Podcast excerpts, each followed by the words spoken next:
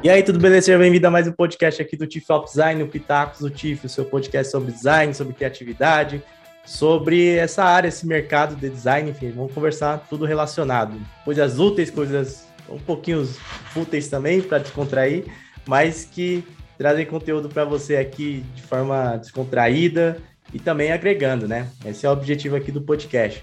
O podcast do Tiff, se você não segue, você está perdendo tempo. Então segue aí no Spotify, segue no Deezer, onde você estiver escutando, na Apple. Estamos lá. E também você pode ver a nossa carinha aqui do episódio no YouTube. Então, se você quiser ver a minha carinha aqui com a do convidada que eu tenho hoje, também você pode acessar lá no YouTube, né? Chief of Design no YouTube, você pode deixar seu comentário também. Mas o mais importante mesmo é que você siga no Spotify, tá? Então, mesmo se você estiver no YouTube, vai lá no Spotify, segue nós. Ajuda aí o Tiff para que nós possamos crescer nessas plataformas e poder continuar criando esse conteúdo. Como você sabe, o podcast acontece comigo, com David Art, e também eu trago eventualmente aqui convidados, pessoas para trazer conteúdo, trocar uma ideia, enfim, falar um pouco de besteira. a gente vai dialogando aqui. Hoje eu estou aqui com a Júlia Nascimento, que ela é UX designer lá em Portugal. E aí, Júlia, tudo bom? Olá, e aí? tudo bem? Tudo ótimo. Tudo tranquilo, tudo tranquilo desse lado de cá. Obrigado por aceitar o bate-papo, o convite. Ah, imagino. E... Eu que agradeço.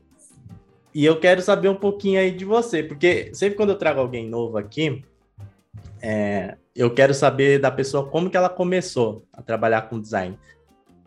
Porque nem sempre é uma coisa assim, ah, ou nem sempre não, na maioria das vezes ninguém quis trabalhar com design quando era criança, sabe?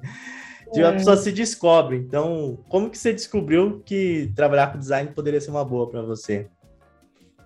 Uh, pois é, nossa, aí vai lá dos primórdios, né? Se você puxa uma história. Aí, aí que é assim, da hora. É, eu, eu acho que a minha história com design, ela começou, assim, se for falar mesmo do início do início, eu lembro de quando eu era ali adolescente, eu gostava de desenhar fachadas de casas.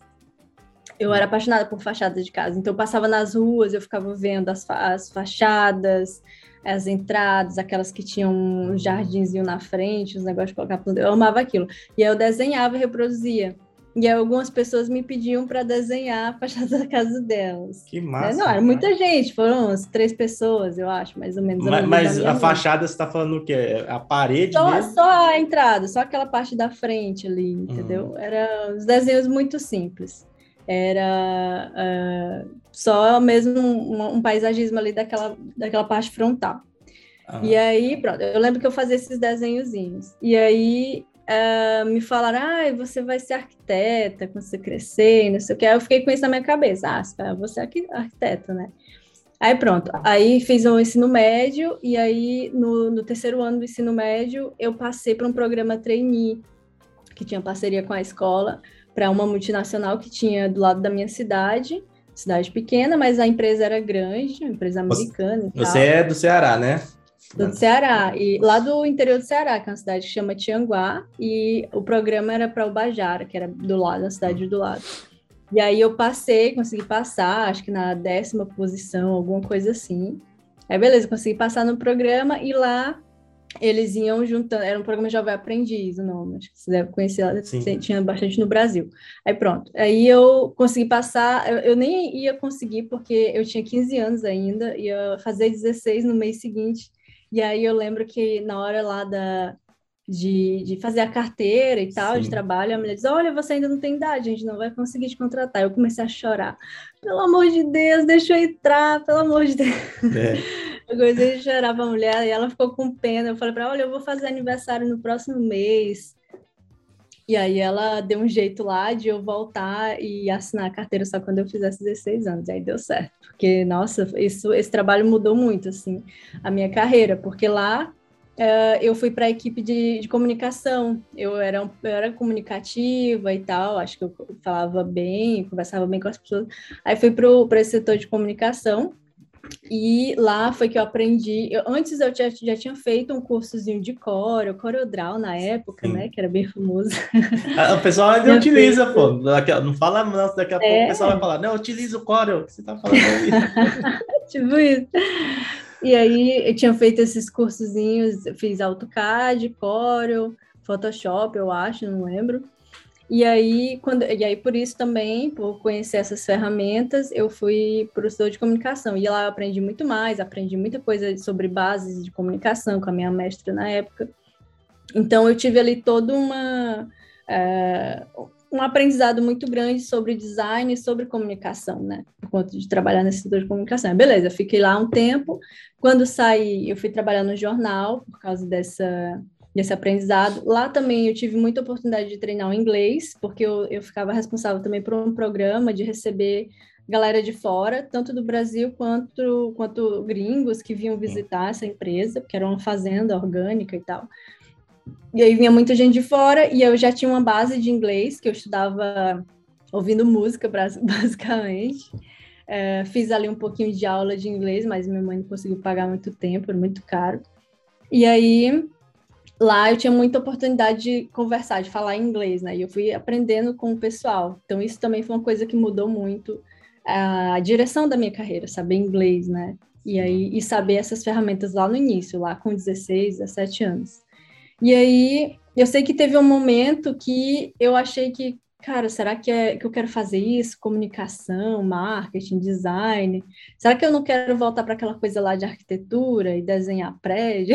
Sim. e aí e aí foi bem na época do vestibular, e, e, no Brasil a gente fala muito sobre isso. Aqui no Brasil a gente meio que ainda não sabe muito bem o que você quer fazer quando chega a hora de fazer o vestibular, é, né? É, chega a, a gente meio que tenta passar no que der, porque não tem uma coisa ali de é, ah, qual é a sua vocação, não tem muito direcionamento. É até, é até um pouco injusto, assim, porque a pessoa chega Exato. com 16, 17 anos, ela não tem noção de nada, não teve preparo. Exato, você não tem noção de que caminho seguir e perde muito é. tempo, que foi o que aconteceu comigo. Eu senti que eu perdi muito tempo tentando me descobrir, tentando descobrir o que, é que eu gostava de fazer, o que, que eu era boa, né? Mas enfim, então eu fiquei nessa indecisão aí, beleza, eu fui fazer o vestibular e eu passei para engenharia civil em Sobral, que era uma cidade um pouquinho longe também, porque não tinha faculdade próximo da minha cidade. E eu, cara, vamos fazer faculdade, não, não interessa, porque não tinha arquitetura perto, só tinha em Fortaleza, que era a capital. Sim. E eu, tipo, ah, não tem arquitetura, não consigo fazer, vou fazer essa aqui mesmo, talvez seja parecido. Só que não. é, com um ano e meio eu saí da faculdade de engenharia civil, mas ainda fiz um ano e meio e tal lá calculando cimento, concreto, não, não é isso. Mas é, é, é foda isso, né? Você perde ali, eu perdi um ano e meio tentando descobrir, beleza. É. Aí voltei, fui procurar estudar marketing, disse, não, se calhar o que eu gosto mesmo é da área de design. Eu gosto de desenhar, e o que eu queria era desenhar os prédios, porque eu queria desenhar coisas, né? Um, e aí fiz marketing, saí também, porque a faculdade não era muito boa, e aí depois fui atrás de outra faculdade, aí sim, realmente eu terminei, que foi a de, de gestão de processos, com ênfase em marketing e tal, beleza, me graduei. E aí, nesse tempo, eu trabalhei no jornal, aprendi a fazer aquelas animações em flash, de vídeo. Sim. Aí depois foi para uma empresa de mídia indoor, aquelas... Ah, então... Quantos anos você tem? Desculpa a intromissão. Eu tenho 27 hoje. 27. Ah, então pegou é. essa época do Flash é, mesmo. É, ao, ao todo uns 10 aninhos aí, 11 aninhos. Sim. É, e aí passei por essa parte de motion, de vídeo. Nossa, quando eu lembro, os vídeos que faziam era muito feio. Mas tudo naquela época, se, se, você comparar hoje em dia. É, a gente vê, nossa, eram as coisas muito feias. Eu... Aí mexia lá no Sony Vegas, After Effects, aí depois Illustrator, Photoshop. Eu caminhei aí por essas ferramentas. E aí, em um certo momento, eu comecei a me interessar muito por marketing por marketing, website, foi numa época que teve ali um boom do, do inbound marketing, né? Sim. Aquela coisa da RD Station, geração de leads, não sei o quê. Aí eu comecei a estudar aquilo. Marketing digital, né? Marketing digital, rede social, anúncio, Facebook. Sim. E aí eu peguei bem essa crista aí e estudei pra caralho. A empresa investiu num, num curso de web design para mim, e isso também tem muita conexão com onde eu tô agora, né? É, porque esse meu professor lá de web design foi quem me convidou, né, que fez a proposta para eu vir para cá, para Portugal, agora em 2019. Isso foi em 2014, eu fiz esse curso de web design para essa empresa. E aí, é, essa conexão com web design, aprender como é que desenha um website, e não tinha, não, não conhecia nada de usabilidade, nada relacionado a isso, era só mesmo desenhar o website no Photoshop, e aí desenvolvia em alguma plataforma, assim como Webflow, como o próprio. Eu lembro que o Adobe tinha uma ferramenta, uma época, eu acho que era Muse, alguma coisa assim. Tinha, tinha. É, né? Que, assim, que, era low code ali, que você desenhava e tal. E depois que teve o Adobe XD, e aí eu já desenhava ali websites e entregava com um pouco com pouco código. Eu nunca gostei muito de codar mesmo, assim, mas eu, mas eu entendia como é que funcionava, fazia manutenção, fazia edições. Uh, e pronto, aí fui nesse, investindo nesse mundo do web design, do marketing, fazer aquelas máquinas de, de vendas, né? Aquela coisa de gerar lead, faz o anúncio no Facebook, Sim. aí leva para o website, aí gera o lead, aí vai para a CRM, Sim. fazer esse negocinho todo. Da aí. campanha. É, essas campanhas. E aí, aí, fiquei um tempo na indústria, trabalhando com isso, na indústria textil lá da minha cidade. E aí teve um momento ali em 2018, mais ou menos, que eu percebi que eu queria, cara, eu quero uma experiência internacional. Assim. Isso foi muito porque nas minhas férias de 2016 a 2017, eu fiz a minha primeira viagem internacional. Eu queria muito é, saí do Brasil, eu fui para Argentina. Eu, foi o mais próximo, mais barato que eu consegui é. arranjar ali, né? E eu queria muito uh, saber como era a vida fora do Brasil, né? Sim, então, um país fora e tal. E aí eu planejei toda a viagem sozinha. É, é, fiz uma viagem assim bem low cost mesmo, mas conheci muita gente e aquilo meio que abriu minha mente. Eu acho que todo mundo teve esse momento onde você abre somente para o mundo, né? E vê Sim. como o mundo é grande e que, não sei, tá, tem muitas, tem muitas pessoas que são inquietas nesse sentido de querer ver o mundo, querer conhecer como o mundo é grande Isso. e diverso culturalmente e você quer ir lá. E, e só, é, às vezes, só da pessoa sair do local dela, então, principalmente o pessoal que é é, de periferia, ou como você falou assim, do interior. Exato. Às vezes só da pessoa ir para uma capital assim, ela já tem um, já muda a visão dela, né? E agora Isso, conhecendo outros pronto. países, então. Eu acho que é, teve um. Antes disso, eu fui morar na capital, queria muito. Eu fui assim, por etapas. Sim. Primeira etapa, eu queria morar na capital, sair do interior, né? Eu era uma é, é, uma pessoa assim de baixa condição e tal. Minha família era agricultores, analfabetos, nunca tiveram estudo, né? meus pais não conseguiram estudar e tudo mais. Então vivia numa bolinha ali de, de uma família que era agricultora, que vivia ali do que dava, né? Só tinha uma tia que conseguiu uh, se educar e ir para uma faculdade e ela era a minha inspiração, né? Então eu ficava com aquilo na cabeça, eu é quero fazer faculdade né? porque eu não quero eu não quero permanecer nessa bolha aqui de, de sempre estar tá vivendo num sufoco, apertado e vivendo da agricultura e, e tudo mais. E essa, essa, essa questão que você falou aí da faculdade, é, rapidinho, assim, hoje em dia o pessoal fala muito que não precisa de fazer faculdade e tal, né? Tem aquela discussão, ah, designer precisa de é, faculdade. É, eu, eu, pelo menos, eu acho que tem designers que, assim, eu acho que é questão de escolha, você pode fazer ou não, enfim. Mas para quem mas para quem vem assim de uma de uma condição menos favorável, a gente sempre tem essa ideia assim de. A faculdade de... é muito importante. É muito importante. É. Eu lembro que é, minha, meus tios todos, eu tinha, minha, minha avó teve tipo 15 filhos, né? E de, de 15, um conseguiu estudar. Então, dos que sobreviveram, né, também, porque Sim, era bem é. difícil naquela época. Então, assim, era minha mãe sempre falava, ir para a faculdade era coisa de rico, era coisa de doutor, advogado, Sim, é. né? Coisa de médico. Então, era uma vitória muito grande um filho de pobre, assim, para a faculdade. É, né? Você resumiu bem, é uma vitória, né? Quando se, se, forma mesmo, é tipo uma vitória mesmo. Né? Exatamente. Então, eu queria, eu queria esse statement, sabe? Essa coisa assim, não, vou para a faculdade porque isso é sucesso na vida, é vencer na vida para minha família, né? É tanto que o meu pai, ele ia me buscar todos os dias, eu vinha da faculdade, como eu vinha de outra cidade, eu chegava meia-noite, meia-noite e meia, uh, em casa, porque tinha que pegar acho que duas horas de ônibus, mais ou menos. Caramba. Meu pai ia me buscar, ficava lá no frio me esperando. E numa dessas, ele pegou uma pneumonia e tal, adoeceu e morreu. Eu não, não sei se foi por conta disso, né? Eu espero que não.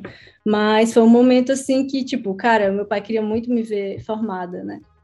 Então, para mim era meio que uma obrigação. Eu tinha que me formar na faculdade, tinha que ser letrada, tinha que ter é, educação, sabe? Sim. Por, pela minha família que não teve isso. É. Então, foi, foi assim, bem. E aí eu sempre tinha essa visão de sair, sabe? Sair daquela bolinha, daquele ciclo, onde eu via minhas primas casando super cedo, tendo filho. É. Continuava perpetuando, né? Aquele ciclo de não estudar, de não fazer faculdade.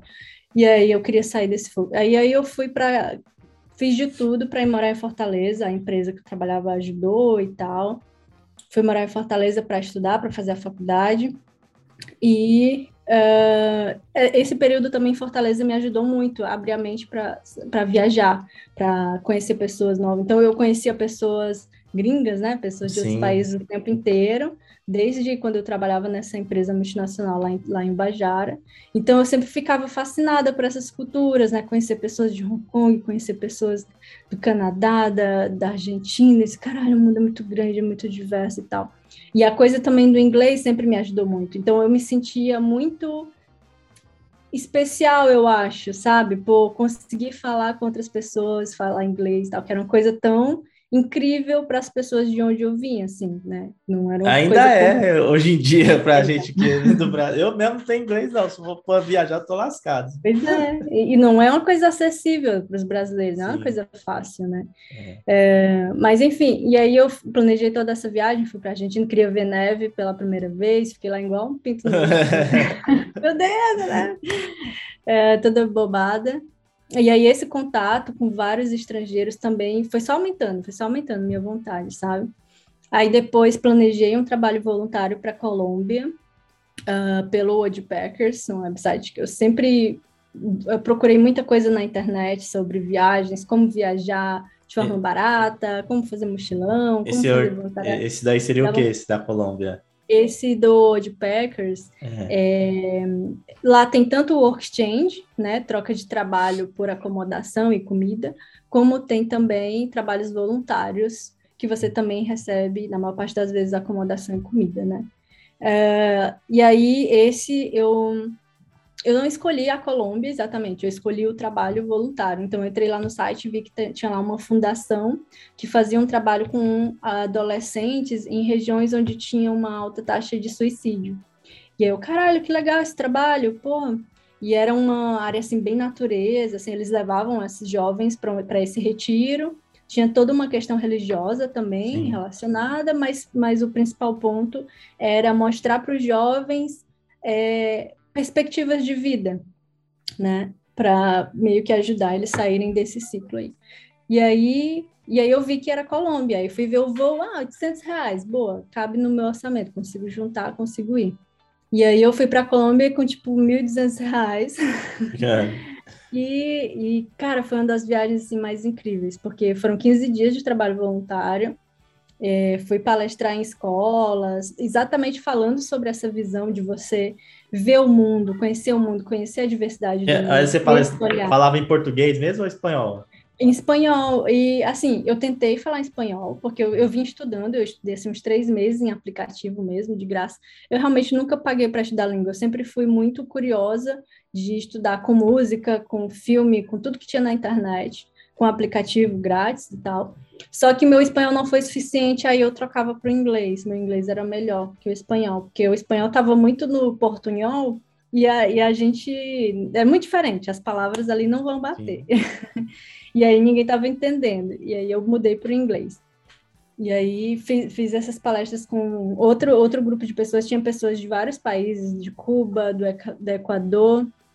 Tinha uma menina de Portugal, que depois é, até falei com ela depois que eu cheguei aqui, e tinha um menino do Uruguai que fazia, fazia apresentações de palhaço em hospitais. Sim, e aí eu também legal. fui com eles no hospital e tal. Então, assim, são as experiências que não tem como você voltar a mesma pessoa, sabe? Você ir para outro país, sim. ser voluntário e ver crianças ali em estados terminais e tal, e, e, voluntários que vivem disso, que dedicam ali toda a sua vida, toda a sua energia para rodar o mundo em trabalhos missionários ou sendo palhaços com teatro. Então, é muito louco, sabe? E, e eu acho que foi, isso foi me moldando, essas pessoas que eu fui conhecendo de vários países. E aí, esse trabalho na Colômbia um, foi 15 dias e tal, beleza. Aí o, o terceiro foi quando eu, eu, pensei assim: agora eu quero uma experiência de trabalho mesmo, Sim. sem ser voluntário. Uh, eu queria uma experiência de trabalho na minha área, ou seja, trabalhar com marketing em outro país por um período nem que seja de três meses, de um mês, mas eu quero ver como é que está o meu inglês profissional, né? E eu quero saber se eu, eu consigo ali começar a pensar em trabalhar fora realmente como um profissional de marketing, porque na época minha cabeça ainda era muito marketing, web design, e muito, você muito juntinho. Você tá falando tudo isso daí, você não tinha medo, não? Não teve medo? Você tá falando muito para frente, assim, Cara... eu vou, e aí pronto. Cara, era aquela coisa, né? Tem medo, mas vai com medo mesmo. mas assim, eu, eu, lembro que da minha primeira viagem para a Argentina, que eu fui sozinha, todas as minhas viagens eu fui sozinha, né? E as pessoas já começaram a me botar medo. Ah, é muito perigoso você viajar sendo mulher e tal. Então, acho que o medo ele vinha mais de fora do que de mim mesma. Sim. As pessoas foram me colocando medo, né? Às vezes e, até é uma questão claro, de tentar proteger, né? Não era nem. É, não, eu entendo que é uma questão, é. né? Minha família, principalmente, né? Ficava muito protetora, assim. Mas, por incrível que pareça, eu nunca tive problemas. Assim, os problemas que eu tive foram mais de assédio, né? De homens e coisa assim. Mas não tive problemas sérios, é, é, nenhuma complicação. Pelo contrário, eu conheci muito mais gente boa, gente que me ajudou, às vezes que eu me perdia as pessoas me ajudavam, fazia é, é, viagens e ajudavam sendo guia e tudo mais. Então, assim, eu tenho uma perspectiva de mundo mais otimista, Sim. né? Eu conheço muita gente que tem uma perspectiva mais pessimista, né? De que você vai encontrar mais filhos da puta no mundo do que você é. mesmo. eu, tenho, eu tenho ainda, né, pelo menos, uma perspectiva muito positiva do mundo, de que a gente encontra mais pessoas boas do que ruins pelo caminho. Sim, e não certeza. sei, eu acho que também pode ser uma coisa muito de estar no lugar certo, no momento certo. É, você atrai também, né? Eu acho que você. É, então, pode atrair. É. Exato.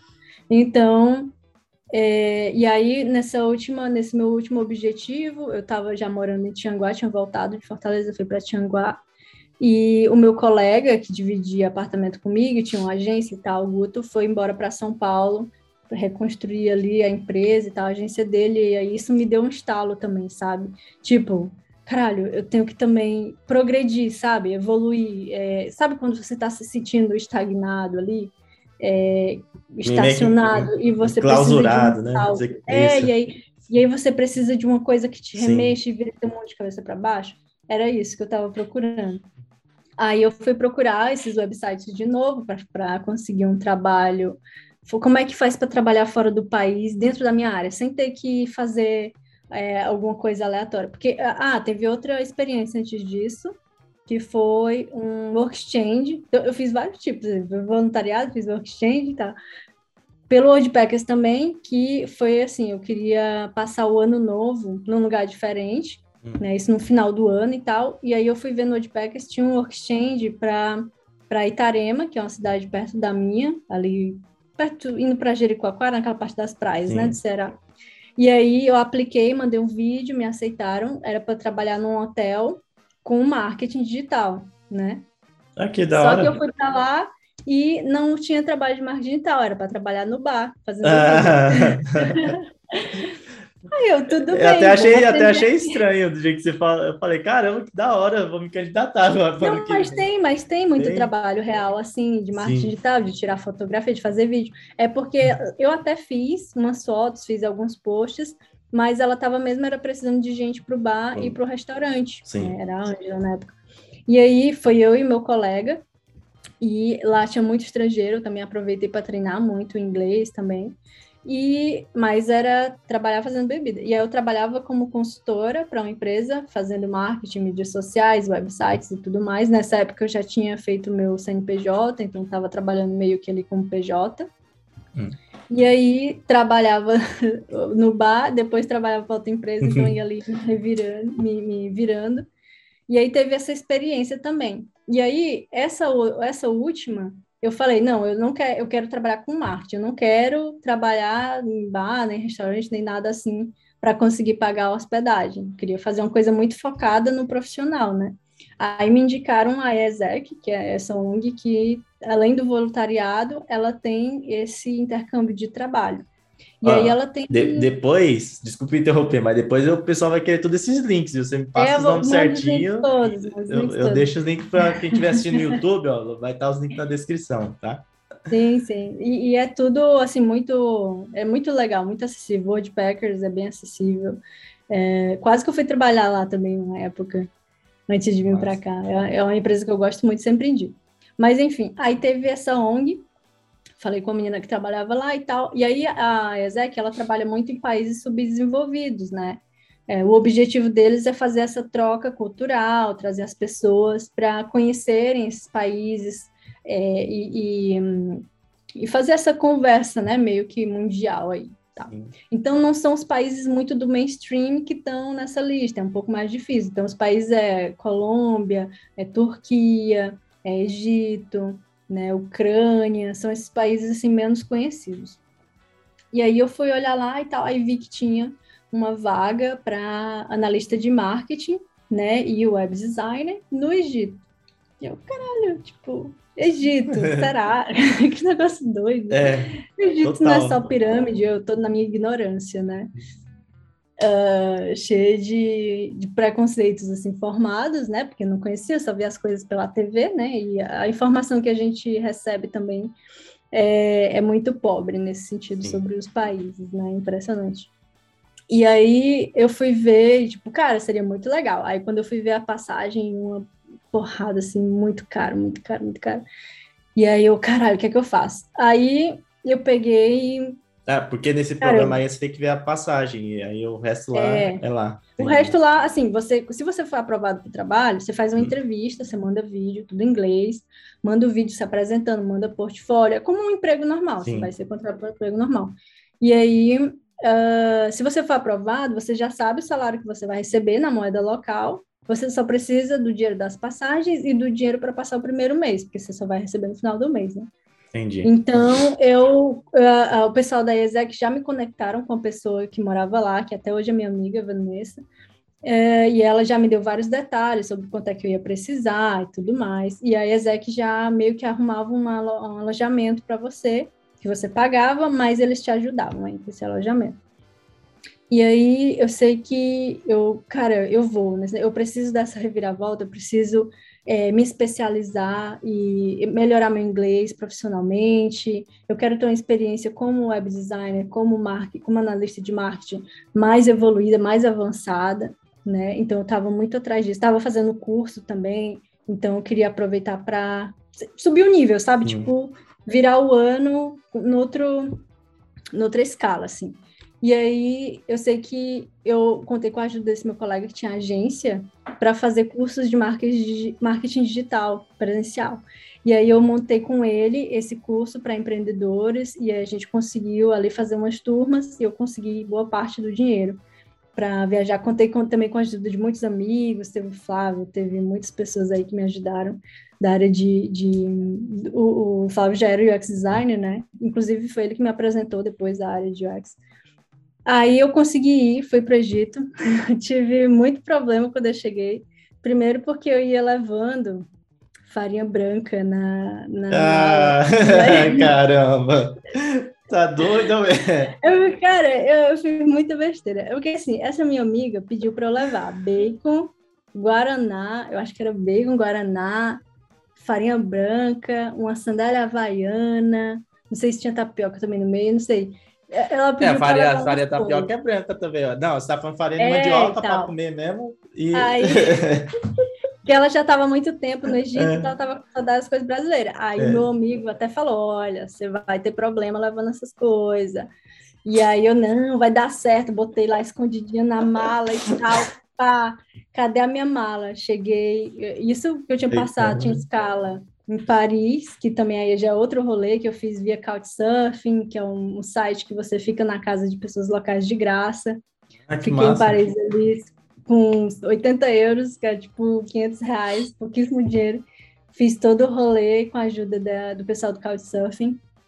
Ah, e aí passei pela Arábia Saudita, cheguei na, na, no Egito e cadê a mala? Não tinha mala. E eu tinha. É, tá- tudo estava nessa mala. Na minha mochila só estava o computador e os documentos. Ou seja, não tinha roupa, não tinha escova de dente, não tinha nada. E a mala ficou cinco dias presa. Ficou presa lá em Paris ainda. Até, até explicar que farinha é de mandioca. Então, eu tenho certeza que a galera abriu aquilo e tudo. Enfim, bom rolê. Aí eu contei com a ajuda dessa minha amiga, vesti as roupas dela por cinco sim. semanas, trabalhei e tal. É, mas, nossa, quando eu cheguei também tive muito problema com o ar, o ar era muito seco, meu nariz sangrava. O ar no, no É, Egito por é falta muito seco? ar. Muito, muito seco. Eu cheguei tipo bem, no, Brasília, bem no assim. verão. Hum? Não, eu ia falar, tipo Brasília, deve ser pior. Bem pior. É, bem pior, é bem pior. O ar é bem seco, assim. E, hum, e aí tinha muita dificuldade, tive problema de pele também. É, foi, foi um rolê. É, esse meu primeiro mês no Egito foi bem difícil, assim, a adaptação. O alojamento também era bem ruinzinho. É, para ir para a empresa, eu tinha que pagar dois, dois ônibus. Um deles deixava assim no meio de uma autoestrada, na maior poeira, um monte de ovelha, assim, um negócio muito louco, um maior tráfego. Ah, o tráfego do Egito é muito louco, né? Tipo Índia, assim. Ah, é? negócio Vixe, Maria. Aí O se carioca se dá bem. as roupas. Hã? Não, eu ia falar, carioca ia se dar bem nesse trânsito. Paulista não ia dar- se dar bem, não. E aí tinha toda a adaptação das roupas também, tinha que usar o, o hijabzinho, o hijab não, mas um, um lenço para se cobrir e tudo mais. Então, esse primeiro mês foi bem complexo, mas aí é, eu vi que a empresa também não estava dando muito certo. Eu não estava trabalhando nem com marketing, nem com web design, eu estava fazendo só apresentação. Era, era uma empresa lá do canal do Suez. E inicialmente parecia muito legal, era tudo em inglês, estava conseguindo treinar meu inglês. Tinha um menino lá que era da Espanha, o José, que já não estava contente, então ele já estava sabendo que lá era meio furado, assim, não era. Não, não, tava, não era um trabalho que daria para você se desenvolver. Sim. Eles estavam querendo basicamente mão de obra barata para fazer é, apresentação e coisas bobas lá. Mas eu ainda consegui fazer uma apresentação em inglês para um monte de árabe lá do lá de Dubai e tal. Então, assim, eu consegui aproveitar de uma situação ruim, tirar o máximo, sabe? Treinar o meu inglês, continuava estudando, virava à noite estudando, Ah, trabalhava para o Brasil ainda, que eu continuava fazendo consultoria para me manter e tudo mais. E aí eu só aguentei um mês, aí disse, não, cara, vou vou procurar outro, outra coisa aqui, porque eu não vou sair daqui sem alcançar meu objetivo, não. E aí esse meu amigo me indicou um site de, de trabalhos no Egito, e aí eu comecei a pesquisar, comecei a pesquisar, e aí comecei a aplicar para vaga de web designer e marketing, coisas relacionadas a marketing. Aí apliquei, achei, achei uma empresa lá legal, apliquei e me chamaram para entrevista. E aí deu tudo certo, assim. Era uma empresa bem grande, uma empresa bem grande de, de carros elétricos. E aí, ahn, e aí quando foi no começo, eu cheguei em maio no, no Egito, e em junho, acho que foi em junho ou foi em julho, alguma coisa assim, é, eu fui para essa outra empresa. Um Nossa, mês mudou depois, então, muito totalmente. rápido. Foi, foi muito rápido, porque não estava dando certo na outra empresa. Tanto o percurso era muito sofrido, pegar ônibus, ficar no meio do sol esperando, é, muito cheio, era, era um rolê assim horrível. E aí a, a experiência nessa outra empresa mudou completamente. Primeiro que eles me deram um alojamento muito melhor, numa casa com estrutura, com internet, porque lá é muito difícil a internet, é impressionante. Pagava muito, gastava muito dinheiro com internet de dados para poder trabalhar para o Brasil Caramba. estava prestando serviço ainda, né, fazendo mídias sociais, website para essa outra empresa, que eu era consultora. E aí, é, nossa, mudou totalmente. Eu tendo estrutura, tendo internet, tendo ar-condicionado, que era uma coisa... Gente, não dava, era muito calor, 40 graus, 42, 45, era muito quente, muito quente. E aí pronto, eu consegui aproveitar melhor, né, consegui terminar o curso que eu estava fazendo, é, trabalhar nessa empresa era muita gente de vários países, muita gente da, da China, muita gente, não lembro assim os lugares, era muita, muita gente de lugares diferentes, da engenharia, do desenvolvimento, e eu, e eu tinha uns quatro websites para desenhar, E, e, esse portfólio eu vi que melhorou muito assim com meus estudos. Eu tinha uma, uma interface já mais bonitinha, mais arrumadinha, Sim. desenhava tudo e, e, desenvolvia no Webflow, desenvolvia, eh, desenhava no Illustrator, no Photoshop, desenvolvia no Webflow, publicava, fazia ali todo o processozinho. E aí consegui também conhecer a parte cultural do país, né? Que é muito impressionante. E, e postou umas fotos de, no Instagram lá, várias muito. fotos bonitas. Você olha assim pra cara. Nossa, teve, teve, muitas histórias legais assim no Egito. É. Foram seis meses extremamente intensos. Tipo, eu aprendi a mergulhar, fiz freediving, da Rab, no Blue Hole. Foi uma experiência assim muito marcante para mim, porque eu tinha medo de mar, medo de profundidade e tal. Ah, eu adoro. É, Fiz muita, muitas viagens sozinha pelo país via Couchsurfing, né? Ficando na casa das pessoas e todo mundo, meu Deus, tu fica na casa dos árabes, não sei o quê. É, porque... Uma mentalidade, assim, muito, muito doida, né? Da, das pessoas. E eu, eu conheci muito, assim, o islamismo. Tenho amigas até hoje, né? Que são Mas você teve algum problema referente a isso? Não, não, até que não. O problema que eu tive foi na rua, teve um cara que passou e passou a mão em mim assim do nada, entendeu? Então isso acontecia com certa frequência, assim, com, a, com as turistas na rua, né? Realmente tem lá um machismo assim, muito estrutural, da mulher ser meio objetificada ali, e você tem que sempre andar com, com homens para se sentir segura. Então, como a gente estava meio que relacionada ali com a ESEC, tinha sempre um grupo de voluntários da ESEC que andava com a gente, que que ia nas viagens, então a gente estava sempre um pouco mais protegida por estar é, nesse grupo, mas no momento que a gente saía sozinha, era muito assédio na rua. Que sabe? louco, né? Era um pouco complicado. Mas assim, claro que eu estava ali, eu tinha alguns privilégios por conta do meu trabalho e por ser estrangeira, né? Estrangeiro ganha muito mais, eu tinha uma, uma acomodação muito melhor, uh, tinha até motorista para levar no trabalho, e, e eu estava num, num local do Egito que é mais desenvolvido, que é New Cairo. Então, já ali estão grandes empresas, Google, Samsung, Cisco, não sei o quê. Então, tem, todas as empresas maiores estão por ali. E a arquitetura já é totalmente diferente, totalmente nova. E aí, quando você vai para Old Cairo, lá sim realmente predomina mais ali a religião, é, você tem que se cobrir mais, né? Não pode mostrar nada em, New Cairo, eu já consegui ir no shopping com, com uma roupa um pouco menos fechada, né? E tinha um pouco mais de liberdade. Tinha mais coisas em inglês também. Em Old Cairo era tudo em árabe. Então, assim, claro que eu contei muito com meus amigos, amigos egípcios, amigos do Brasil, tinha muito brasileiro lá, chegava muito brasileiro o tempo todo. É, que os brasileiros sempre se reúne, né? É, isso, eu ia falar. Se, se acha, se, se reúne e pronto. Se acha, se reúne, se ajuda, então tive muitos amigos. Tive uma amiga boliviana, que até hoje também é uma grande amiga, René, que me ensinou espanhol. Então, meu espanhol tem muito sotaque boliviano. Que ela era minha roommate, então aprendi muito, assim, deu um salto, o meu espanhol também, nesse período. Então, assim, foi um, uma junção de muitas experiências, tanto profissionais de web design, como do inglês, de espanhol.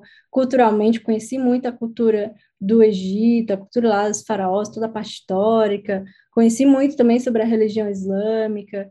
É, foi um mix, assim, de E sobre cultura. design, é, que nem a gente estava conversando antes, né? Você fazer um, um site, por exemplo, uma língua árabe, da tipografia diferente, sei lá, utilização sim, de imagem, sim. de cor também. Foi, eu tive que reaprender tudo, assim, sabe? Sobre o que, que era design para eles, que também tem um conceito muito diferente, né? é, as, as fontes, tinha que baixar lá várias fontes diferentes, e é muito doido porque você estava desenhando de uma forma meio cega ali, porque eu não sabia o que estava escrito, né? Não tinha como aprender tão rapidamente. Eu aprendi um pouquinho de árabe, mas era mais para o dia a dia, para pegar um Uber, para chegar num canto e no outro pedir informação. Uh, mas na parte lá do design, eu, eu desenhava tudo em inglês e uma pessoa ia lá e fazia a parte árabe para mim, né? E aí, mas teve muito isso. E foi, foi um aprendizado, assim, de vários, vários aspectos, sabe? De como as pessoas usavam as aplicações, né? Tudo de da direita para a esquerda. Eu vi as pessoas abriam o WhatsApp lá, era muito diferente, assim. Um, e é isso, assim, um, foi um mix cultural muito grande, e isso, claro, me ajudou muito, assim, a abrir minha mente para o mundo. Com muito, certeza, muito eu imagino, nossa. Mais. E aí, esse meu portfólio do Egito foi, uh, acho que foi um dos principais, assim, que me ajudou a conseguir esse trabalho aqui em Portugal. assim que eu voltei para o Brasil, eu tá, eu estava até vendo outra vaga em Portugal para em Portugal não, no Egito. Não, então, então no Egito você ficou seis meses e depois você voltou para o Brasil. Isso. Eu estava até pensando em ficar mais tempo. É, no final dos seis meses, meu contrato no Brasil foi, foi encerrado, né? A empresa Tipo, ah, você não, não tá, vai montar mais para o Brasil, não, a gente precisa de alguém presencial e tudo mais. E eu, beleza, e aí eles cancelaram. E aí eu, ah, agora pronto, eu vou ter que realmente, ou eu fico no Egito, ou vou ter que pensar como é que vai ser a minha vida agora, né? Sim. E aí eu, eu até recebi uma proposta para trabalhar na Caterpillar, uma, uma, proposta não, era mais um, um convite para participar da, do processo na Caterpillar, que era uma empresa muito grande, tem, tem na, na, na em Londres também, na Europa. E aí eu, eu até fui, fiz entrevista e tudo mais. Só que chegou o dia do meu voo de volta e eu não tive resposta se eu tinha passado ou não. Aí eu, caralho, eu não vou arriscar, assim, sabe? Sim, eu, sim. Tanto o voo era muito caro, como eu não sei, eu não sabia ainda se eu queria realmente ficar ali mais tempo no Egito, mais um ano no Egito, sabe? Porque assim, é muito legal, muito rico culturalmente, mas a vida no dia a dia é muito difícil, assim, sabe? Tem muito contraste, pobreza e riqueza, muito lixo, muito tráfego, muito assédio. Então, assim, é, não é uma vida assim tão com qualidade de vida tão boa. Entendi. E aí, o meu colega, o Guto, lá da agência e tal, tinha me convidado para fazer uma fusão ali e, e, trabalhar junto na agência. E eu estava super animada com isso, trabalhar com ele. E aí, então, eu estava voltando para o Brasil para trabalhar na agência, né? Ainda como PJ. E aí, nessa época também teve lá a oportunidade de entrar para o World Packers, como Customer Success e tal. Mas tudo aconteceu ao mesmo tempo. Foi tipo em novembro, tinha acabado de chegar no Brasil, aí estava tendo isso, estava organizando minha vida, saber o que, que eu ia fazer a partir de agora, vivendo ali de reserva de emergência, basicamente. tinha, tinha acabado as rendas.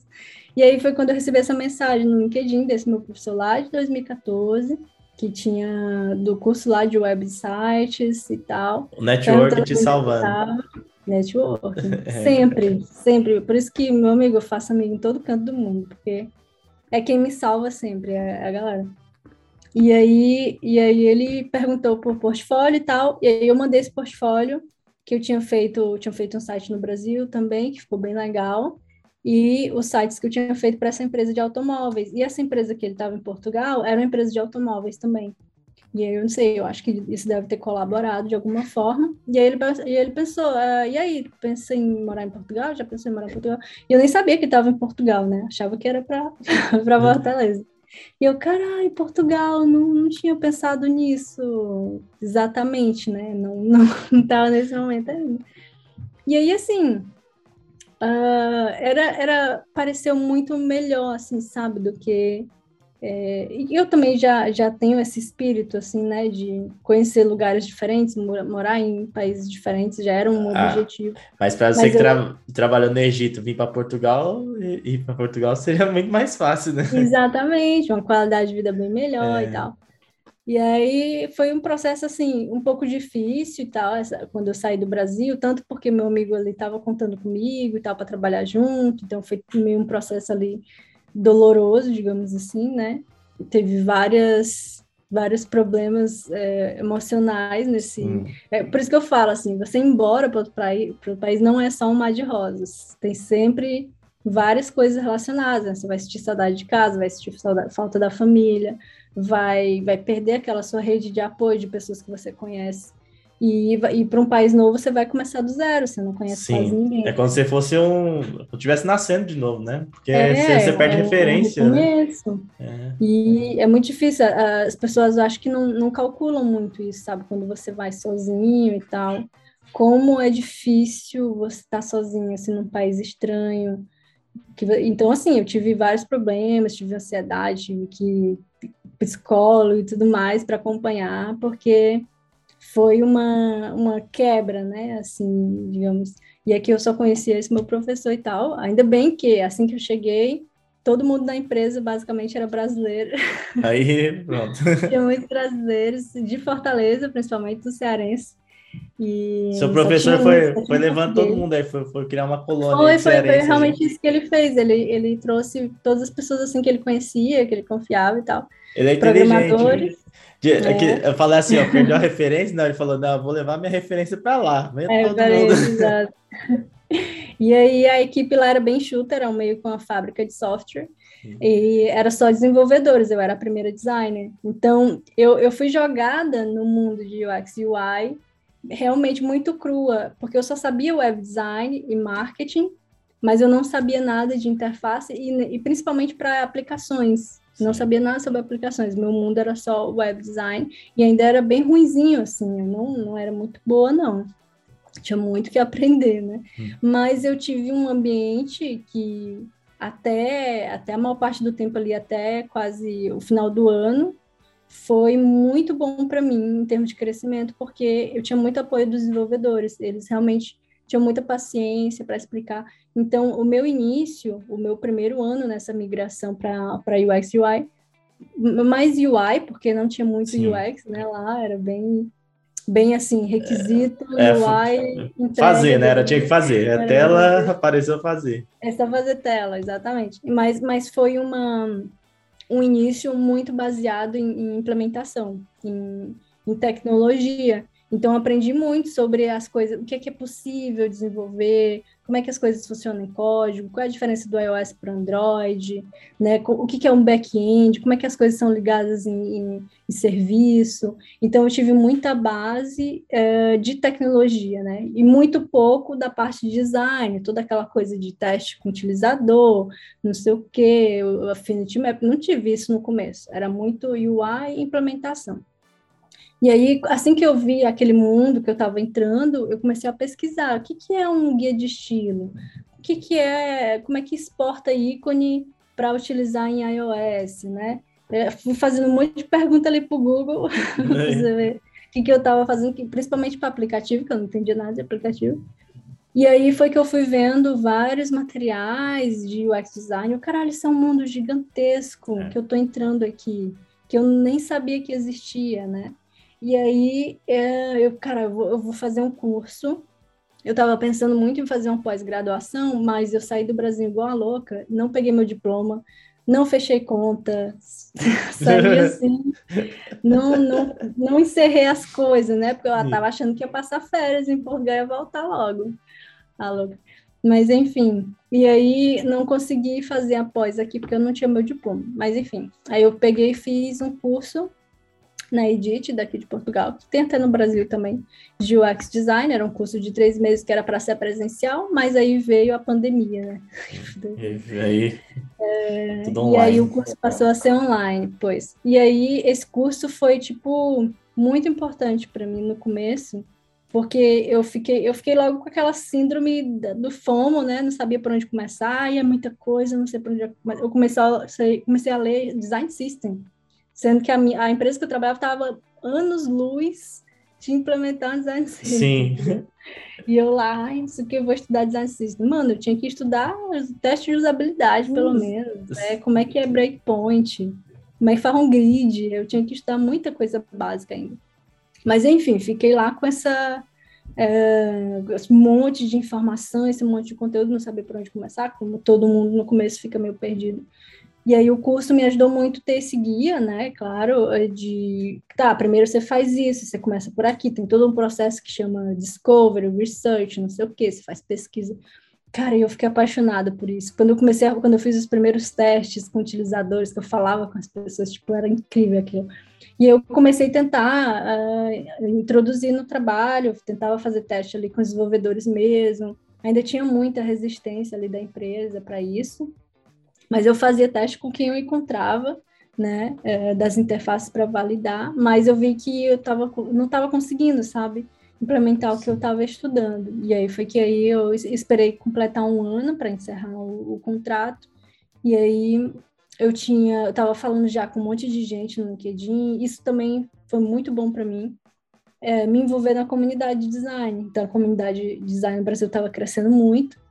Então, eu fui conhecendo um monte de gente, via muito vídeo no YouTube, né, designers, via muito, acompanhava, né, os conteúdos, comecei a escrever no Medium também, Sim. algumas historinhas, alguns aprendizados, porque eu sempre fui muito de aprender escrevendo ou aprender ouvindo, né, então, tudo que eu leio, tudo que eu, que eu escuto, eu estou vendo um vídeo, eu escrevo o que eu entendi. E aí, no final, eu vi, ó, esse material podia publicar, né? Se alguém serve para alguém.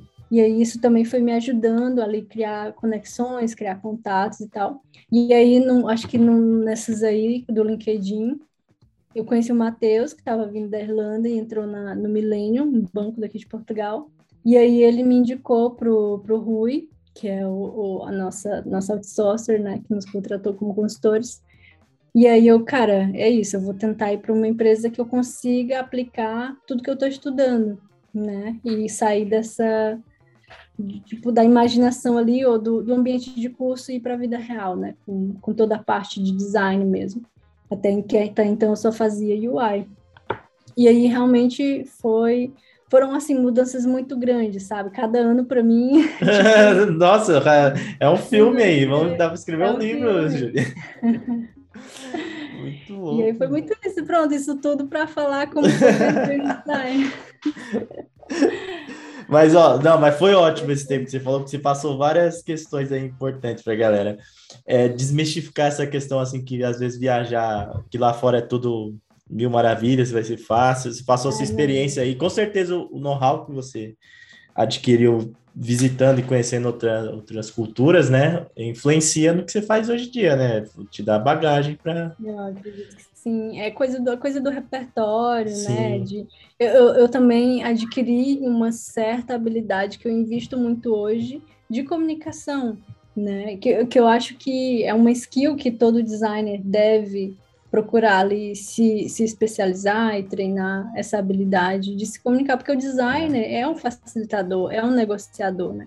Então, a maior parte do nosso trabalho não é ficar puxando pixel uh, no Figma, é negociar com um monte de gente, né? Então, uh, eu acho que por conta de, desses cenários, diversos cenários que eu tive, vários problemas que eu tive que resolver, é, por onde eu andei, por onde eu viajava, ficava na casa das pessoas. Então, era muito negociação, era muito Sim.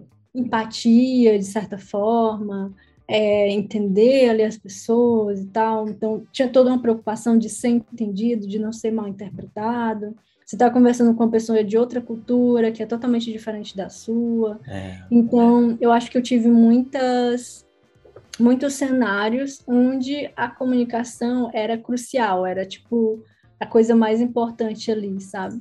Então, uh, eu tirei disso muitas lições, assim, eu, eu continuo investindo muito em comunicação, é, em melhorar muito isso. Inclusive, é que você falou de comunicação, eu só tenho um vídeo recente aí, ó, depois vocês podem ver no YouTube, quem está escutando, ó, designer, você precisa aperfeiçoar a sua comunicação. A gente não combinou, ela não combinou nada, ela falou aqui de comunicação, mas eu soltei um vídeo recente. Vocês assistam. Eu concordo também. A gente é negocia, como você falou, facilita, é um facilitador a todo momento, né? É, às vezes a gente foca somente nessa parte de hard skills, esquece dessa uhum. outra que, na verdade, é Exato. é fundamental é, também. Às né? vezes eu vejo muito designer que foca muito ali na parte visual e tal, entendeu? Mas, mas, tipo, você tem que saber vender aquilo que você está fazendo, né? Não adianta.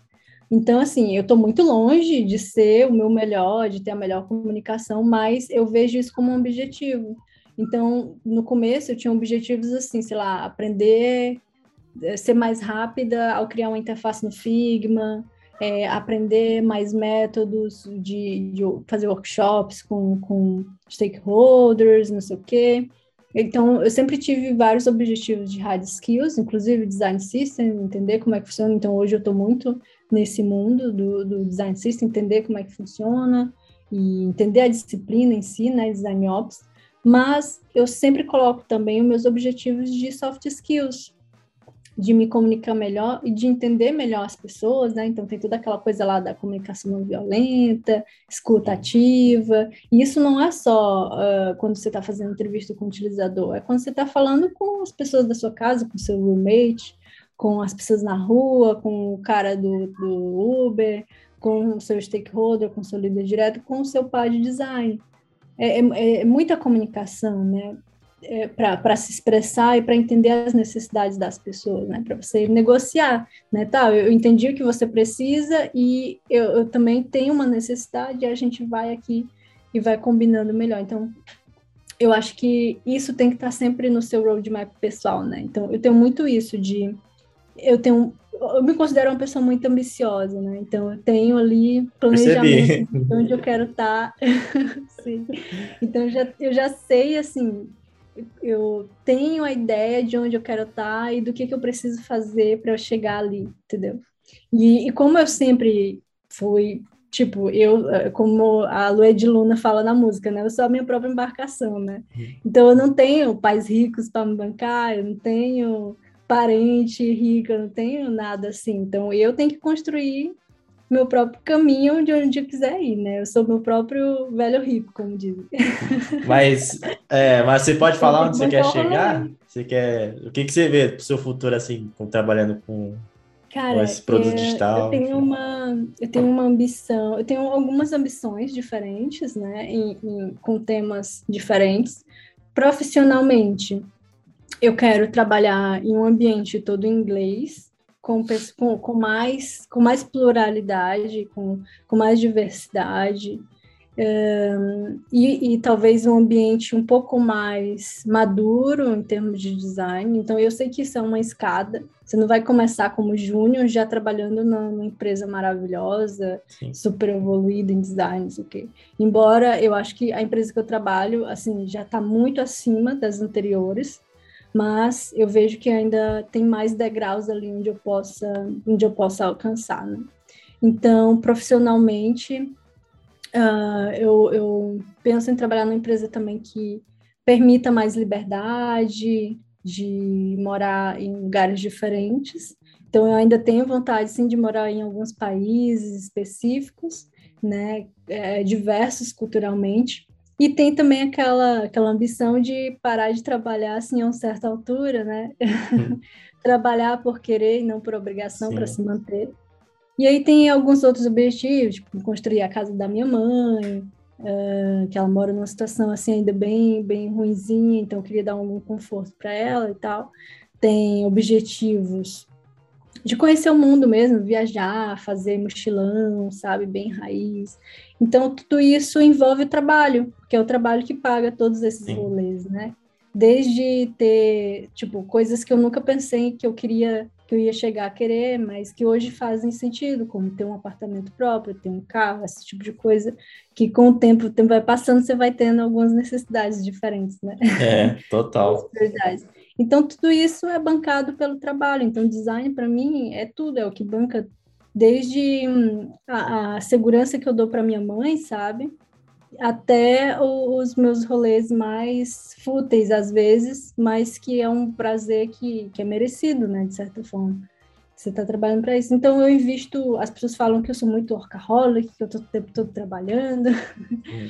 Até no Egito, né? Tava todo mundo viajando para a praia e eu com o computador ali, procurando Wi-Fi para poder mandar, agendar os posts no Instagram da empresa. Mas é porque essa foi a minha, é o meu, foi o meu passaporte, sabe? O trabalho sempre foi o, minha forma de sair desde aquela situação de interior, de, de viver de, de bico, de viver de, de, de não ter um futuro certo, né? Então, o trabalho sempre foi esse, essa minha forma de alcançar as coisas. Então, hoje eu invisto muito nisso muito mesmo. Então, estudo, até porque a área de design também é uma área que é, as pessoas constante. gostam, né? É. Não é uma área tão, tão ruim assim, é um trabalho divertido. Se você realmente é, gostar do que faz, eu, a área do design é muito prazeroso trabalhar. Então, eu estou o tempo todo aprendendo, o tempo todo fazendo curso, o tempo todo lendo no Medium, ouvindo podcast, ouvindo, vendo vídeo, é, escrevendo né, meus aprendizados, compartilhando com as pessoas, falando com as pessoas. É, eu gosto dessa movimentação, e mas principalmente porque o trabalho para mim tem esse lugar, que é a minha liberdade, é o meu passaporte, é como eu banco meu rolê, é como eu pago qualquer lugar que eu queira ir, né? E como eu ajudo a minha família hoje. Então, é. eu ainda me vejo aqui um tempo investindo nisso. É, me identifico aí, muito que você falou. É... Mas, é, mas você falou de um negócio aí é, sobre a maturidade do, do design. É, às vezes a gente está aqui fora, aqui fora não, enfim, no Brasil, né? E a, a gente tem uma impressão que é, essa questão de, de maturidade das empresas referente a design é uma coisa daqui, tipo, ah, aqui não dá valor, aqui não, não dá essa liberdade de criação, aqui isso aí. Aí você falou de outros países que também é uhum. parecido assim o cenário, não existe é, Cara, perfeito, isso é uma né? coisa que a gente percebeu, teve, um, teve no começo do ano, eu acho, no final do ano passado, começo do ano, eu me juntei com as meninas que estavam estudando research e a gente fez uma pesquisa sobre carreira internacional e está até publicado no UX Collective toda essa pesquisa, que é carreira internacional, é, verdade, alguma coisa assim, sobre a realidade sobre carreira internacional, porque tinha, a gente começou a perceber que tinha uma idealização muito grande sim, da sim. vida no exterior e de quem trabalhava no exterior. Então, ainda hoje tem pessoas que, ai, você, Júlia, você é foda, não sei o quê. Cara, eu sou foda por quê? eu sou Júnior que começou há um ano e meio, cara. Tipo, só porque eu moro em não é, não é um statement de que você é fodão, de que você venceu, porque é, é só um país diferente, sabe?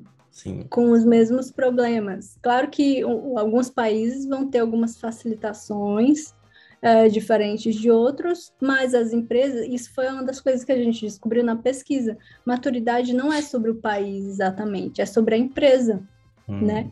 Claro que se você pegar ali uma porcentagem, um resumão de todas as empresas, provavelmente você vai ter alguns países que a média é, é que maior, as empresas né? têm um investimento maior em design, já estão mais avançados uh, em termos de reconhecer a necessidade do research, já tem times maiores, vai ter isso. Mas assim, todos os países vai ter a empresazinha pequena, fábrica de software que trabalha para delivery, que não tem nem tempo de colocar um teste de usabilidade, chega a demanda de cima, vai direto.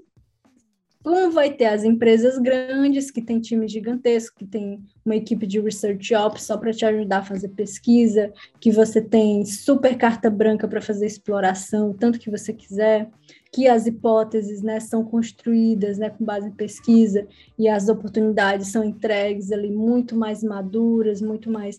Então, a empresa toma decisões baseadas ali no que vem dessas oportunidades validadas. Então, assim, é muito a, com a empresa né, que você está falando. Então, aqui em Portugal, por exemplo, é a mesma coisa. Eu diria que a maior parte, assim, mais da metade das empresas ainda está naquele estágio de maturidade bem inicial. Empresa pequena, empresa que ainda está tentando ali vender o valor do design, que os designers estão tentando ali vender o valor do design. É, empresas que contratam design gráficos para fazer web design, mas ainda não sabe o que é usabilidade, não sabe o que é design de experiência. E tem as empresas grandes, médias, as empresas gigantescas, e principalmente empresas internacionais, né, que a, a Europa é muito interligada, né, então os países ali são muito conectados, então você tem empresas que têm essa internacionalização que traz designer, né, o design de muitos lugares. Então, ali a maturidade vai ser completamente diferente. É então, isso. tem essa diferença. Mas essas empresas aí, com essa maturidade, é uma porcentagem menor, né? Seria... Uma porcentagem muito menor, exatamente. Então, é isso que eu falo. Em todo o país, vai ter essa porcentagem de empresas que estão em estágios diferentes. Não é assim, né? Você achar que, ah, sei lá, nos Estados Unidos, no Canadá, toda empresa é maravilhosa se trabalhar. Não, não é assim, né? vai depender de, de que empresa você está falando. Por isso que é muito importante quando você vê as vagas, você dá uma analisada, eu tenho sempre aquelas perguntinhas, né? Qual o tamanho do time design? Você vai ser o primeiro designer lá? É, como é, de onde que vem os requisitos, né, das features? Como é que é construído o roadmap? É, é as ideias que vêm lá de cima, do stakeholder, ou é com base em necessidades encontradas de research e tal? Então, você vai mas aí. Tentando entender como é que a empresa funciona, porque, por exemplo, no Brasil tem empresas que estão anos-luz daqui, sim, né? Sim. De algumas empresas daqui.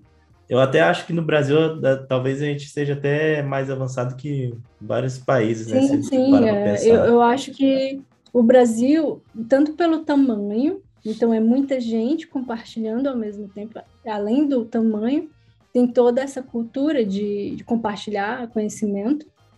Então, o crescimento é muito mais rápido, né? Porque as empresas não estão aprendendo sozinhas, elas estão aprendendo com o conhecimento e com os cases, user cases do, do, das outras empresas, né? Com os casos de uso das empresas. Então, tem muito compartilhamento no Brasil, isso é muito bom.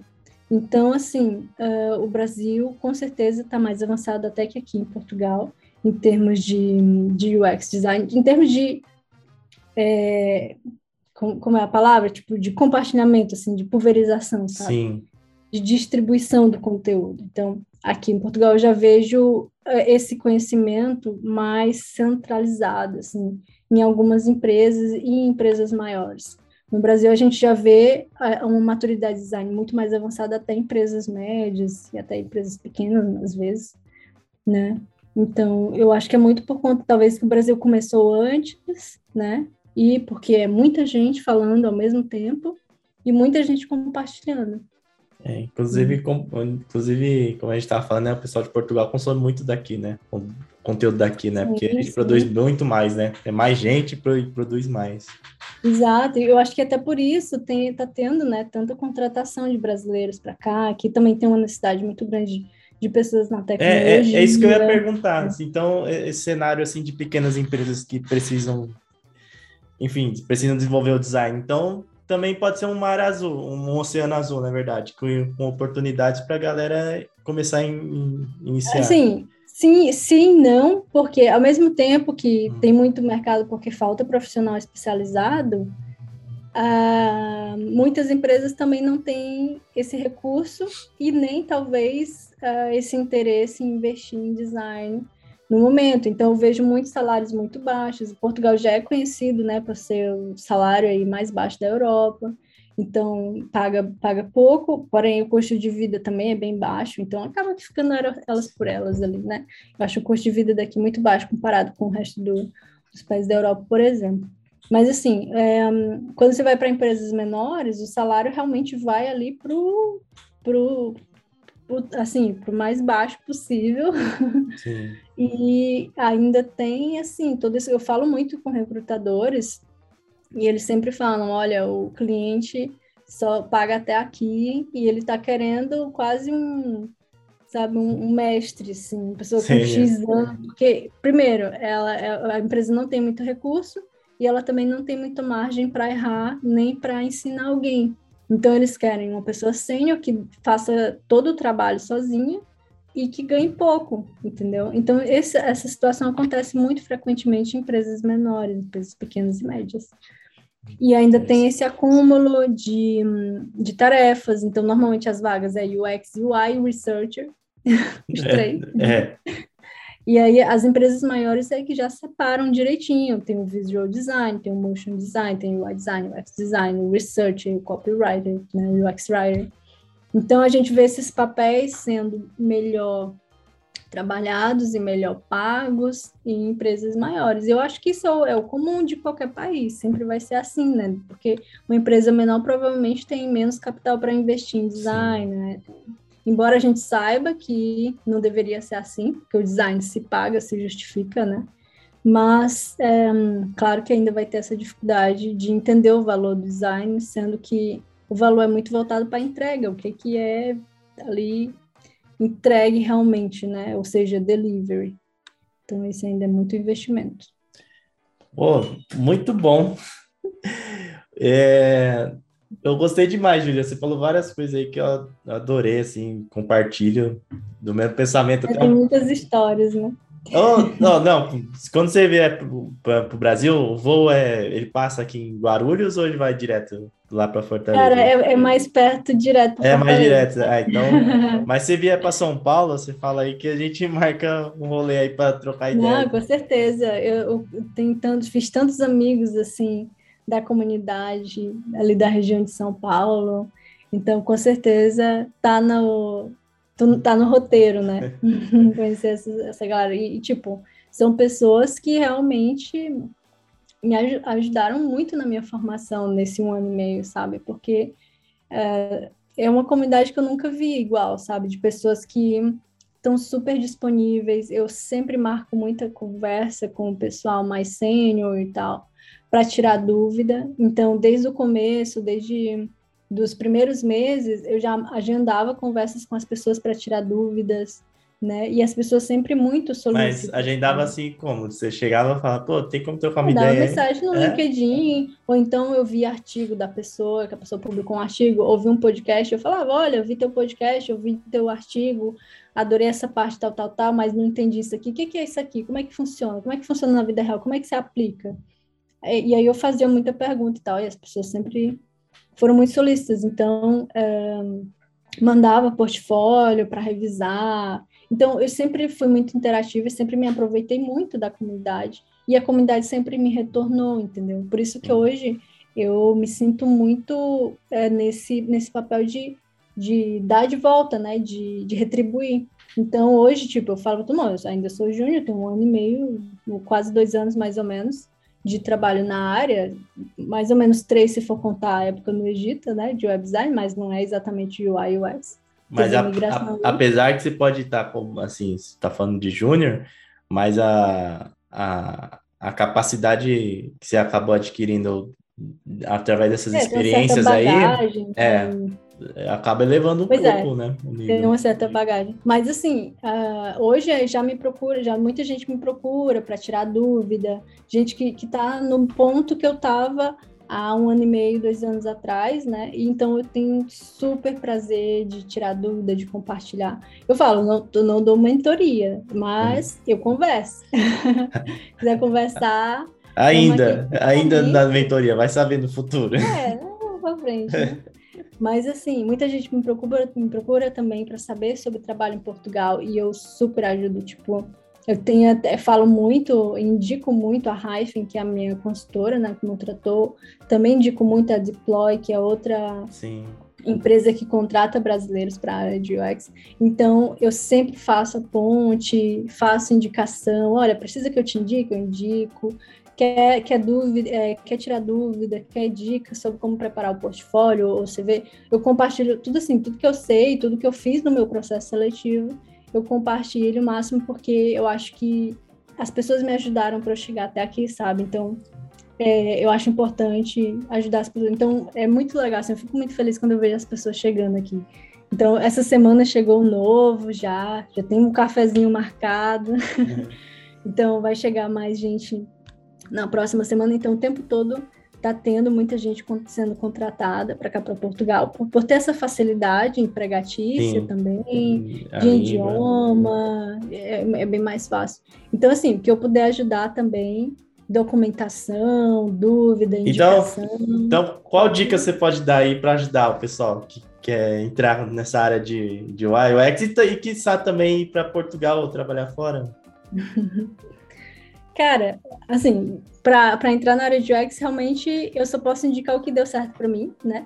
Então, eu realmente sempre fui e tentei cada vez mais ser uma pessoa muito faminta assim de conhecimento, né? Então, o tempo todo eu estou estudando. Então, eu diria que aproveita ao máximo o conteúdo que tem na internet já disponível, e se puder, se tiver o dinheiro, claro, né? Se tiver condições, compra um curso, porque vai te ajudar a ter mais determinação. Eu sou uma pessoa que, às vezes, eu sou muito difícil de completar as coisas ali, ter, ter uma determinação, de ter uma determinação não, é disciplina, de ter uma sim, disciplina. Sim. Então o curso acaba que te moldando ali, porque você tem que seguir ali os passos e tá, entregar atividades, interagir com outras pessoas. Então é um processo que é muito interessante, até para você entender já como é trabalhar em equipe com design. Porque provavelmente, se você não for o único design na empresa que você for contratada, provavelmente você vai trabalhar com vários designers ali no mesmo documento. Então, é até interessante para você já ver como é que isso funciona, né? Trabalhar em conjunto. Então, eu indicaria sempre começar lendo tudo que existe na internet de graça. Realmente, assim, não tem trabalho fácil, sabe? Não tem moleza é estudar mesmo, sabe? A galera fala assim que não precisa de universidade, não precisa de faculdade, parece que é um negócio muito fácil, mas não é. Você precisa ter horas de estudo igual como se estivesse fazendo uma educação superior. Sim. Né? Você tem que sentar, ler livro, ler livro denso, né? Eu não, não teria o conhecimento que eu tenho hoje se eu estivesse só vendo post ou só é, vendo, sei lá, conteúdos iniciais, né? Eu tenho, você tem que se aprofundar, né?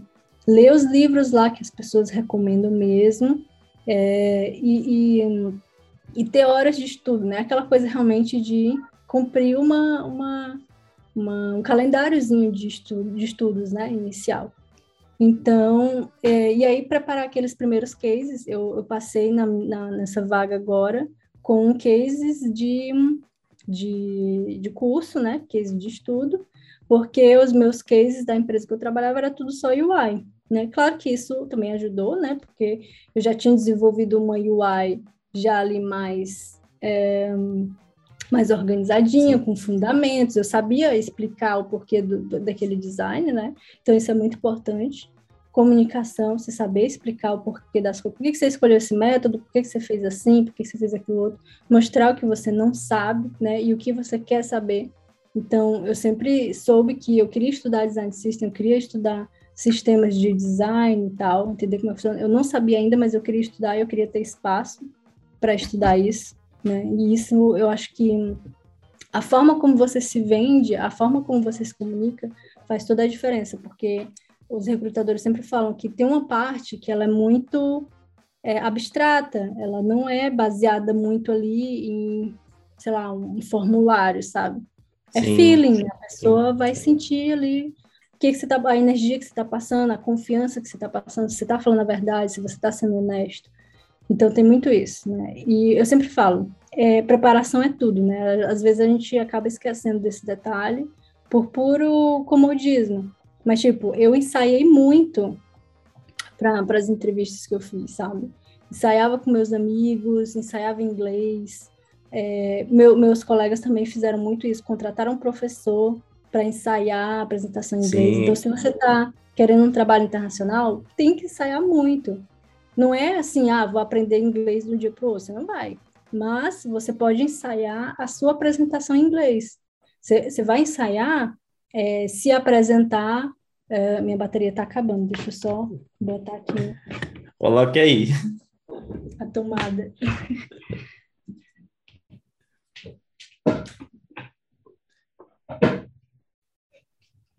Vamos ver se, se vai dar certo.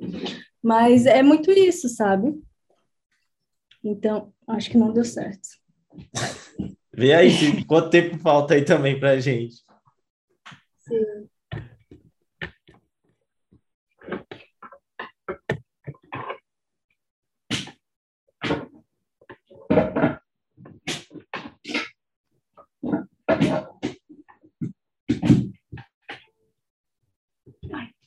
Eu tive que ligar as luzes aqui e desliguei a fonte. A minha luz está toda hora parando aqui, que eu acho que eu liguei numa tomada ruim, uma tomada USB aqui e não está indo. tá Problemas parando. técnicos, né? É. Acontece. Mas, mas eu acho que é isso. E, tipo, para trabalhar em Portugal e tal, é muito. Aqui realmente tem uma, uma, uma questão com apelo visual, né? Então, preparar ali uns mockups bonitinhos, apresentar seu trabalho de uma seu, O seu case que você falou que fez é, é fictício, então, né? Você... Foi. Eu tenho... Eu, na minha apresentação, eu usei um case de um simulador que era para a empresa que eu estou, para o Milênio, porque lá no, na escola você podia escolher a empresa e eu, eu escolhi esse. E aí o meu, o meu case era um simulador de seguros para animais e aí eu fiz usando GIFs, então era muito bonitinho, assim, a interface, eu fiz um guia de estilo. Quer dizer, eu fiz não, né? Eu fiz em grupo, com todo o meu grupo lá. Então teve... Todo mundo fez uma parte, e aí eu documentei tudo no Medium, junto com outra colega. E aí é, é muito importante essa, essa, coisa de você também deixar claro ali qual foi a sua participação principal, Sim. né? Onde que você acha que você que você saiu melhor, né? Onde seria o seu ponto forte, ou o que você gostaria de ter feito, mas não conseguiu, e, e por quê? O que você gostaria de explorar mais se você tivesse mais tempo. Então, tem muito essa questão de, de você falar o que, o que você faria nessa situação, porque vai ter muito isso na vida real, de você querer fazer um, é, aplicar um método e você não ter tempo, não ter recurso, né? Aí tem que não, negociar. não caber naquela naquela sprint, naquele roadmap. Então, é, é muito de você explicar o que, que você faria, por quê, como é que você pensa, né? Tem muitas coisas, né? As pessoas vão estar avaliando como é que você pensa, qual é o seu, o seu processo de design, né? Então, eu acho que é, eu lembro que meus colegas falaram que essa coisa do, da comunicação, da, de eu saber o que, que eu queria estudar, de eu saber o que, que eu iria con, con, é, contribuir para a empresa, ajudou muito, assim, na, na, na, minha seleção. Então, eu acho que é muito isso, sabe? Prepa se preparar, ensaiar, se, pega lá a sua apresentação, quem é você, quais, quais são os projetos, e apresenta para as pessoas, assim, né? Marca lá a conversa, apresenta para o vizinho, para a mãe, para o irmão. É. Porque é muito isso, você se sentir confortável falando sobre si mesmo, falando sobre o próprio trabalho. Né? E eu acho que as pessoas às vezes pecam nisso e vão para entrevista super crua, assim, nunca falou para ninguém do projeto, aí vai lá gagueja. É. Não sabe apresentar as coisas. Não, ótima então, eu dica acho que era essa principal dica. Acho... Preparação, ensaiar. E fazer networking, falar com as pessoas, se comunicar, não fica ali preso no seu mundo, sabe? Porque assim é bem mais difícil, é bem mais lento o processo. Bom, é. obrigado, Júlia, pelo bate-papo. Gostei demais. Espero trocar ideia com você de novo aí, outra oportunidade. Sim, sim. Nossa, espero que dando certo essa viagem para o Brasil, eu espero que em breve eu consiga ir. Não. Marcar isso. Ou se eu for para ir também, vai. Olha aí, tá vendo? Tá vendo tanta gente que eu não duvido, não. É. E qual é, quais links você quer deixar? Se você tem alguma coisa para divulgar, faça aí seu jabá. Pode mandar aí o pessoal te seguir. Cara, eu queria divulgar a, o, a organização que eu participo como voluntária, que é o Vagas do X, né? Hum. Então, se você estiver procurando vagas para júnior, que é o nosso foco é muito vaga para júnior, então, vaga para iniciante, como é que faz migração, conteúdo. A Mariana Má, ela construiu ali uma base muito grande, muito boa de conteúdo sobre product design, sobre UI, UX, tudo lá. Tem um aglomerado bem grande no guia do product designer, que está junto lá do, do site Vagas UX. E eu adiciono vagas para Portugal lá também. Então, é um ótimo lugar para vocês acompanharem tanto vagas, né? A gente faz questão de acompanhar a vaga, de ver se a vaga ali está certinha, tem os requisitos que não são mirabolantes, né? Que não são exigentes demais. A gente tenta falar com os recrutadores. Agora, hoje entrou uma pessoa que é recrutadora como voluntária, então a gente tenta ter essa relação muito próxima com os recrutadores, saber quais são os requisitos para entrar na vaga, o que estão pedindo de um júnior hoje, né? Como é que se prepara? Então, uh, no site a gente tenta ter uh, todo esse material, assim, todo esse aglomerado, né, para ajudar os designers e assim uh, a gente atualiza o tempo todo. Tem o Telegram também, do, do Vagas do X, mais de 3 mil membros, então uma galera super ativa o tempo todo, tirando dúvidas, comentando coisas que acontecem. Mas, aí é no, no Instagram, Vagas do X? No, é no Telegram. Tem, tem o Telegram, é o grupo, o grande grupo lá, onde a gente conversa, troca ideia sobre tudo. Tem o Instagram também, onde a gente coloca os posts, dá conteúdo. Tem o YouTube também, com lives que a gente faz com a galera ah, da comunidade, massa. com alguns temas. Inclusive, tem uma live lá que a gente fez só sobre é, porque eu não fui, porque eu não passei na entrevista com alguns colegas daqui de Portugal, né, com o Rui daqui de Portugal, tirando dúvidas sobre o processo. Então, assim, tem muito material uh, do Vagas do X no YouTube, no Notion, que é onde está o nosso site, né? Então, vagasdox.com, acho que não sei se é .br ou só.com, mas eu te mando lá os links direitinho. Então, acompanhe o Vagas do X. E, e aí também, se quiser, segue a Júlia no, no LinkedIn, né? Júlia Nascimento. Ó, tem o Ai, mesmo sobrenome manda que mensagem no LinkedIn, eu adoro falar com todo mundo. É. Sempre que eu puder, o que eu puder ajudar, o que eu tirar, puder tirar dúvida, gente. Sério, eu realmente acho muito importante. Eu me sinto feliz, assim. Eu sinto que eu estou contribuindo com alguma coisa, devolvendo para o mundo tudo que o mundo me deu de bom, assim. Ó, não, eu falando aqui, ó, Júlia, é, no LinkedIn, ó, tá Júlia traço Nascimento. Dois T's. Ah, é? Mas você vai encontrar lá, o UX Design, você vê a fotinha dela lá, sim. você encontra lá.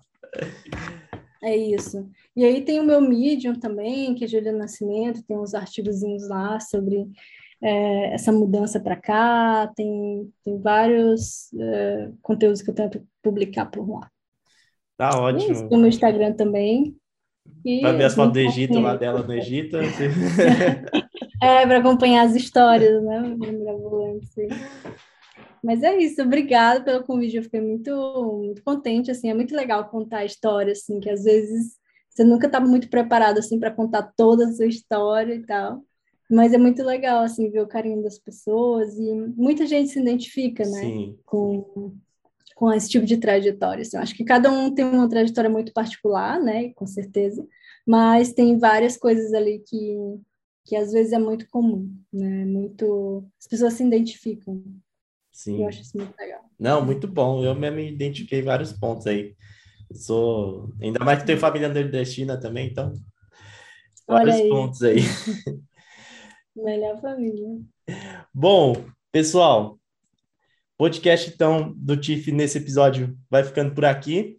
O Pitacos do TIF, como você sabe, aparece no Spotify, Deezer, onde você estiver escutando aí, segue a gente para que a gente possa crescer, evoluir. Se você está vendo no YouTube também, deixa o like, curte, se inscreve para que o canal chegue aí, é, consiga passar mensagem cada vez mais, né, para mais pessoas.